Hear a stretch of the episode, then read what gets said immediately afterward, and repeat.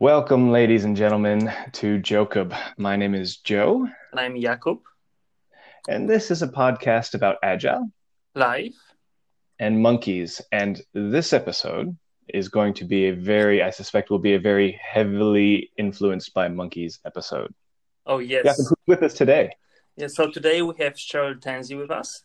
Cheryl is an amazing person, coach of coaches. She brings great energy and ideas to the Agile community here in New Zealand and all around the world. Uh, Cheryl has also facilitated the open space part at the last Agile on the Beach conference. Uh, well, Mm. Welcome, Kia ora, kia ora. Morena. Morena. Morena, friends. uh, Cheryl, could you tell us a bit who you are, what keeps you excited and inspired?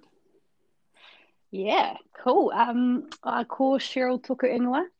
Uh, my name is Cheryl, and I come from a, a really small, beautiful little beach town on the west coast of New Zealand called Raumati South.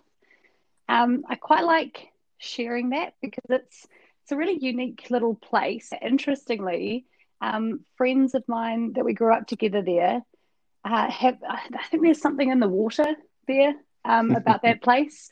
Um, and people I find from that part of New Zealand um, have this quite inc- incredible nature to them um, that I feel very fortunate to have grown up there and and grown up not really wearing shoes for most of my childhood and spending a lot of my time um, in nature and a very very curious very curious child. Um, so yeah, I grew, grew up on the west coast of of New Zealand and um, and it's interesting as you know you're asking about what sort of excites me and what inspires me. Hmm um, especially this work i often find myself late at night sitting up uh, working and thinking about this this stuff. And and i'm and i'm always asking myself why i keep going with it because sometimes it can be really challenging. And i think back to all of the people in my career who have taken a risk on me. Hmm and have seen something in me that I possibly didn't even see myself at the time. And I think back and I'm so grateful to each of those people. I often try and um, keep connected with them and, and remind them how important they've been for my journey. And it reminds me that the work that I do is to help others see the potential in their people um, so that more people can feel this. You know, growing up in a tiny little town um, at the bottom of the world, it could have been very easy for me to um, take a traditional path and, um, and not push my own boundaries. But I've gone and, and traveled around the world for the last six years studying people and culture and agile and coaching. Um, and there's something that inspired me to, and it was because people saw something in me that um, that that really got me going. And so, yeah, I guess the, the work that I do is to try and keep that spark of um, potential and belief in people going. So yeah, Amazing. so I would share to share that. So it sounds So the the It sounds like the people who who you met, who uh, could see your potential and help you grow. It seems seems like they were great coaches. Great, great coaches. Well, I think interestingly, some of them um, they probably wouldn't call themselves a Mhm. coach, which is you know quite interesting. Is that they are people that um, recognize and see potential in others, and um, and give them an opportunity to prove that and to show that. And interestingly, that it definitely would be um, a trait I would describe of a coach. Yeah. But I would majority of those people wouldn't call themselves coaches. oh my god, the image that's coming to my mind is that there's some remote place in New Zealand in the wilds of New Zealand bush where wild coaches roam. where these you know like just swing from the Oh, trees yeah. come down and go tell me about Yep, what you're trying just- to accomplish Yeah, i believe in you. Yeah, it's like is that is that is that like the wild coach call? I Yeah. believe in you. Yeah, I see your potential. I see your potential. Oh, i love it. You're, you're second gen agilist aren't you? Second gen, yeah, which um people often inquire and, and try and and try and work out what that means, which I quite like allowing them to go on that journey. um, but it's, I mean, it's cool because it's, um, you know, the role of agile coach is a relatively new profession, Mm. and to um, to be a child of an agile coach. So my dad um, was part of this movement along with many others around the world um, quite a few years ago, and he was, you know, I look at as kind of one of the pioneers and, and one of the people that probably absorbed um, some of the hardest times of trying to bring this stuff to life in New Zealand. Um, and he was doing this well before it was called Agile. And so I've been Mm. gifted with um, an, an entire lifetime of um, of this level of thinking and these values. And you know, my entire life works in an agile way um, as a result of that. So I feel really fortunate. Um, it's also really cool. He's still, you know, practicing as a coach here in New Zealand, and yeah, it's a, it's a really really nice thing to get to um, take all those learnings and keep keep um, reinvigorating those, but with my own style and my own approach. Yeah. Excellent. Nice. um, so we brought you here today to talk, um, well, primarily because we're we're doing this sec- uh, sort of a segment on agile on the beach, um, Mhm. and uh, you were you were a speaker and you helped to facilitate the open space on agile on the beach. Um, and we wanted to sort of get to know, you know, the people that uh, put themselves out there to share with the agile community. Like, what are their passions? Um, you know, you, you talked about this work that you do that's really hard and that your inspiration comes from um, the wild agile commune somewhere in the back bush of New Zealand, um, which is awesome, by the way. I just, I love that picture so much. I, I won't be able to get out of my head for a very long time. Um, but tell us more about the work that you do kind of in detail so we can, we can empathize a bit with, um, you know, w- how it gives back to you, but also, um, you know where, where maybe some of the struggles are Hmm. Um, I still, while those wild agile coaches, um, both here in New Zealand and also overseas, um, while those people have been my inspiration to do this work, the flip side of that inspiration um, has been working in environments where I've been incredibly controlled and managed. So, in, Mm. in the flip side of that, so I, I find I, I find I've I, my my my motivation also comes from working in a very very um, hierarchical, um, limiting work environment. And and I remember being about I think 21 years old, and I was working for a government department here in New Zealand, and thinking, what is going on here? why why is it that the role that I do, I can't change one of the processes that I can so obviously see needs to be changed because it's you know literally having someone look at me and go, "That's the way it's always been. That's the way it will always be." Go back to your seat and do your job. And going, this is crazy. Why? so that um, I think on the flip side, having having that environment and, and then moving into the technology world, um, where my job as a project manager was to do that to others right. was to control them, was to manage them, was to uh, maximize every last drop I could get out of every person in my team. That was what my success was measured on. And I just really, you know, that's the flip side of it is I'm very, very motivated to do this work to reduce that way of working and to, you know, bring to light why it's not a smart way to work. Um, and and thankfully, I've had inspiration from those people that have been great leaders. Mhm. Um, I equally have had inspiration from people that were terrible leaders, because um, I know how that feels to be really Mm. diminished and to um, to not feel liberated. And so so I sort of take both sides of it. And I actually tried to leave the IT world about probably about nine years ago. Um, I was I, I'd figured that it must be to do with IT, and I had to leave. Um, and I actually went off and um, I was living in, in Spain trying to figure out what my direction was in life. And I came across life coaching. Hmm And this was well before I really got my head into agile.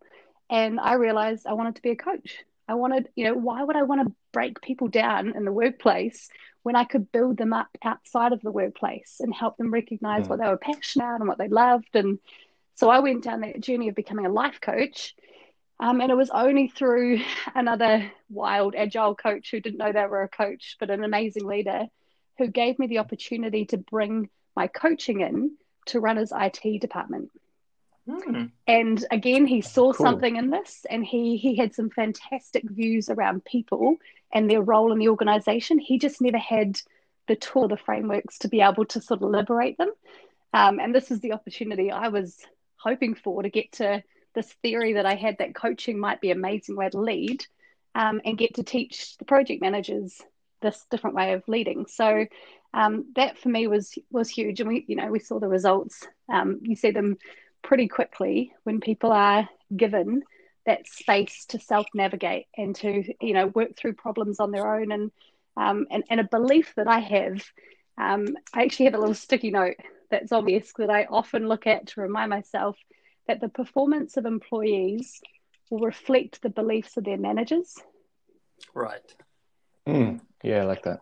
And Yes. and it, it just keeps reminding me that you know as a leader your role is to believe in the people that are there with you and if you don't believe in them then either you need to do work to better understand where their where their skills are where they're passionate about something to get them going or, or that person will forever struggle within your team Mm. because you don't believe in them and and it just shows up in everything that happens Yes. in that interaction um so that was a You- yeah a big part of it You used the word um, leader and leadership a few times there. Hmm. Um, that's a that's a word that, depending on I guess the angle that you're looking at the mountain, could have a variety of different meanings. Mm.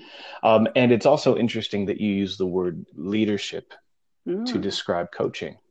Mm. because um, many people that I've talked to, um, and I even sort of I, I play around with this idea as well is uh, is coaching leadership, you know, or is it sitting beside you know? So when you say leadership, um, what does that mean to you on a personal level? But also, how does that show itself? Like, how does that uh, translate into a business term that uh, people that maybe aren't haven't really experienced this yet can understand it? Yeah. Oof. Massive, massive question.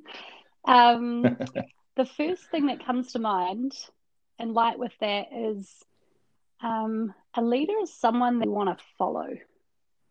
hmm and that isn't necessarily the the job title that they hold.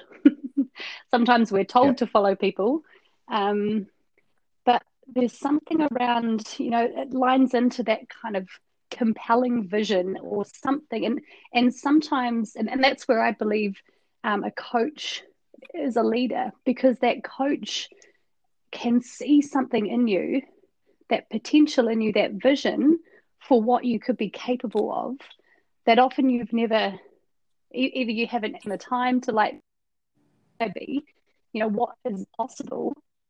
Coach allows you the space to take a look at what that could be.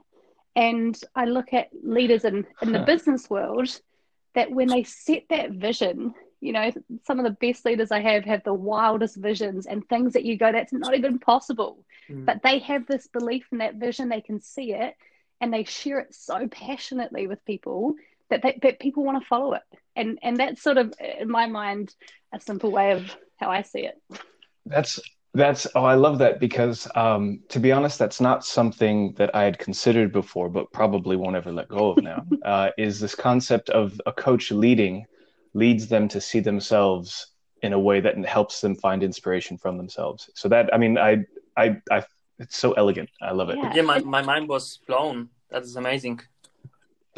yeah and and it's interesting as you're sort of saying this it's helping me sort of realize the leader doesn't necessarily need to go on that you know Mhm. that's that part about the self sort of you know this is if in a coaching relationship it's my journey to go on as the person being coached and the coach is holding that space open and seeing that vision but they're not necessarily going you know different for an organization perhaps where a leader is kind of leading the charge on that but even still i've worked with some amazing business leaders that have never um, gone that full journey perhaps they've left the organization or but that vision still stays there Mm. for others to pick up. So I think there's something really cool that the leader sets that path forward, but it's actually about the leader stepping back and allowing everybody else or the individual to kind of step forward on that path.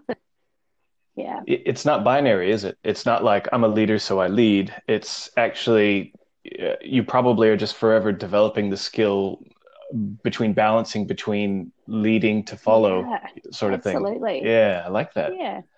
hmm There's also, but so I'm thinking now that the leader, they the leader doesn't have to follow the journey with the, um, with the let's call them followers or with the people that they lead. But I Mm. think the leader needs to have their own journey that they follow, just a role model. So they have to have their own vision Yeah. or their own that will help them to become a better version of themselves. Uh, I think that's that there is a lot of space for improvement, for growth, and they are on this journey with themselves. Yeah. Yeah, I wonder if like using the words leading and following, the English language is a bit limiting our understanding Yeah. of the topic itself. Totally. Can we make up a word right now that better describes that form of leadership? Hmm. The i mean i have all these words written behind me on my board because i'm working on some stuff around this at the moment but there's i mean it seems it's a really cliche word but there's something about that um that vision or that line of sight that ability to be able to see something um and then actually step back because that's where i think that part comes in about seeing the potential in others to go on that journey Mm. and i think if you're right because following indicates that the leader has to go first and everyone stands behind them. um, but actually, you know, those true leaders get out of the way, Yeah. they create the path, and then they go, What do you need from me in order for you to to continue on that that path? Um, so you're right. I think the word following is actually kind of it's not right. Hmm. um, I'm, I'm going back to my ship days, and um, there's there's a there seems to be a, a a parallel between navigation and what you're talking about. The Mm. navigator isn't necessarily the captain, um, uh, eh, but the navigator will um, inform what's in front of us, where we're going, how we're going towards it, and the rest of the ship responds from that information. Um, and so it's it's you know they are looking forward. There is an intent set by someone else, but they're actually giving information that help people do their best work on the ship in other places to um, say, oh, if we're going that way and we want to go in this other direction, we trust the navigator is giving us the right information. We know how to respond. yeah, So it- it's quite functional, part of a bigger picture versus like the tip of a spear sort of analogy, which I think a lot of um, yeah, older styles of management that I not that there's anything wrong with being the tip of a spear, but I think what you're saying is there's um, there's this alternative way of leadership that's not necessarily what we would see in Hollywood movies, which is not necessarily what we'd see in hierarchical structures. That is equally as effective, if not more so, in some situations. Mm. Yeah. And it's interesting because there's there's something there. If if that is, you know, if you're going to lead in that way, um, that's you know often when you need a completely different set of skills than what is in traditional leadership. um, you know, actually not being the problem solver anymore as the leader and enabling others to get really good at solving problems means you don't need to be at the Mm. front of the pack because the ones that are at the front of the pack that are um, forging the path, um, they're really good problem solvers. So if they hit a problem, they don't have to go back to the leader. um, but you know, developing that in others um, is a real is a skill, and that's where my belief around that's the role. You know, that's the skill of of coaching is actually to help others solve their own problems. and, and it's so hard right you know being so so self-aware and having the courage to let go of knowing Mm. having all the answers Mm. yeah Um, you so um, you've done a lot of work from sort of on the project side before in helping with delivery, and agile is quite often associated directly to delivery. You've taken it in a different direction inside the organization, um, and you've been focusing a lot lately on human resourcing, Mm. so HR. Can you um, can you tell us a little bit more about that? Um, I sure I just even the word resourcing. Yeah. It I makes know. my whole body sort of have a little uh, reaction. Um, I I guess that once you've been working within a part of an organization that is shifting to an agile way of thinking, being, doing, it's amazing how quickly um, another way of being, doing, and thinking um, can can react to that.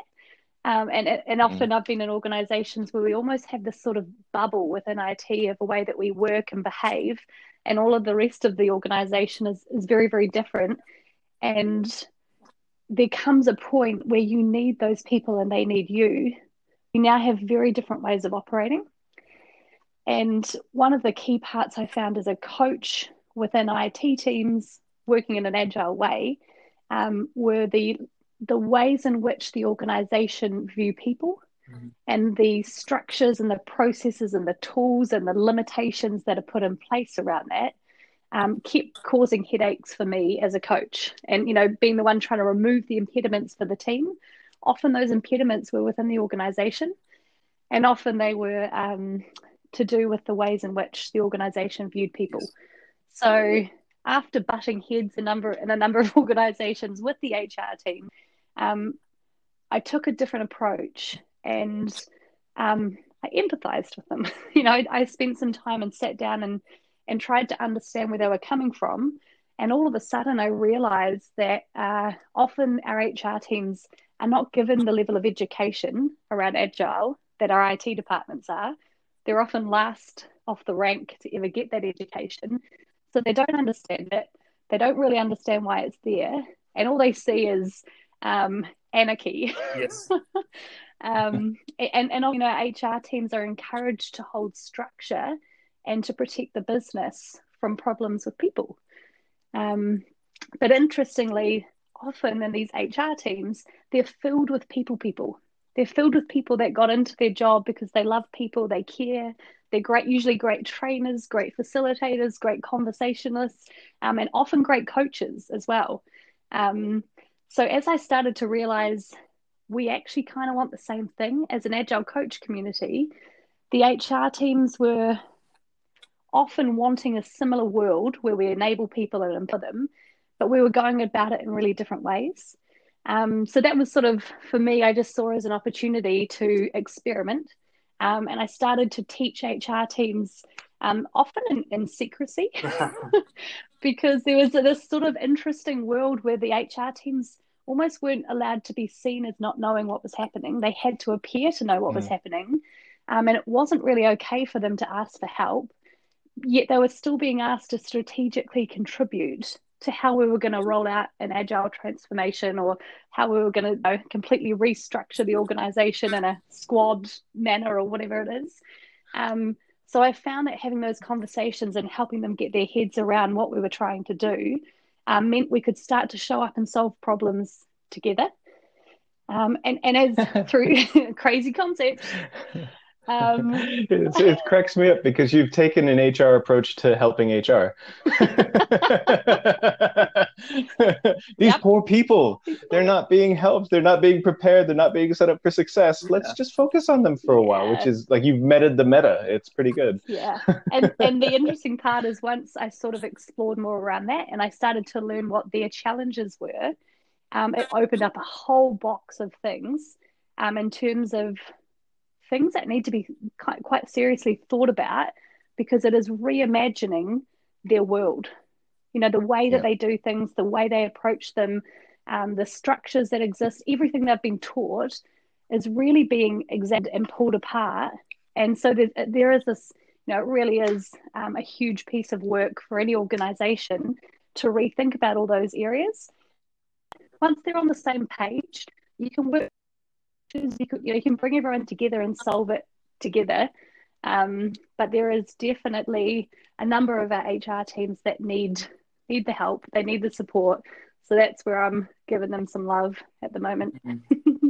yeah, and I can totally see that. Um, and I agree how many warm and uh, people are in HR. They are full of care. They want people to grow, but somehow the system around them or the um, the traditions around them or um, yeah the the mindset is not there and they just don't know how and and how to approach it. Um, and sometimes even i found changing the language from human resources to resources for human. So getting them to think they're not managing human resources they are managing resources for human. I think this can make the switch to actually what we should focus on. Uh, nice so I that's all well and good. Great, you make the life a little bit easier for those HR people that work somewhere in the company that I work for. But let's let's pretend I'm an mm-hmm. agile coach. And let's pretend that I'm an agile coach that works with squads exclusively, software squads or, or, teams or whatever. And they just deliver stuff. And you know, we've got a group of people in in digital or in technology that uh, we're just we're just doing stuff.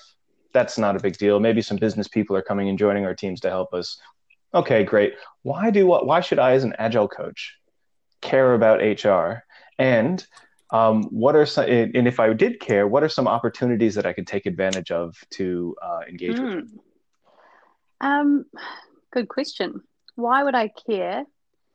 My, from my experiences, I never really had to stop and think too much about that because pains I was feeling as a coach were so great that um, I never had to sort of go, hmm, why might I want to go and spend some time with HR?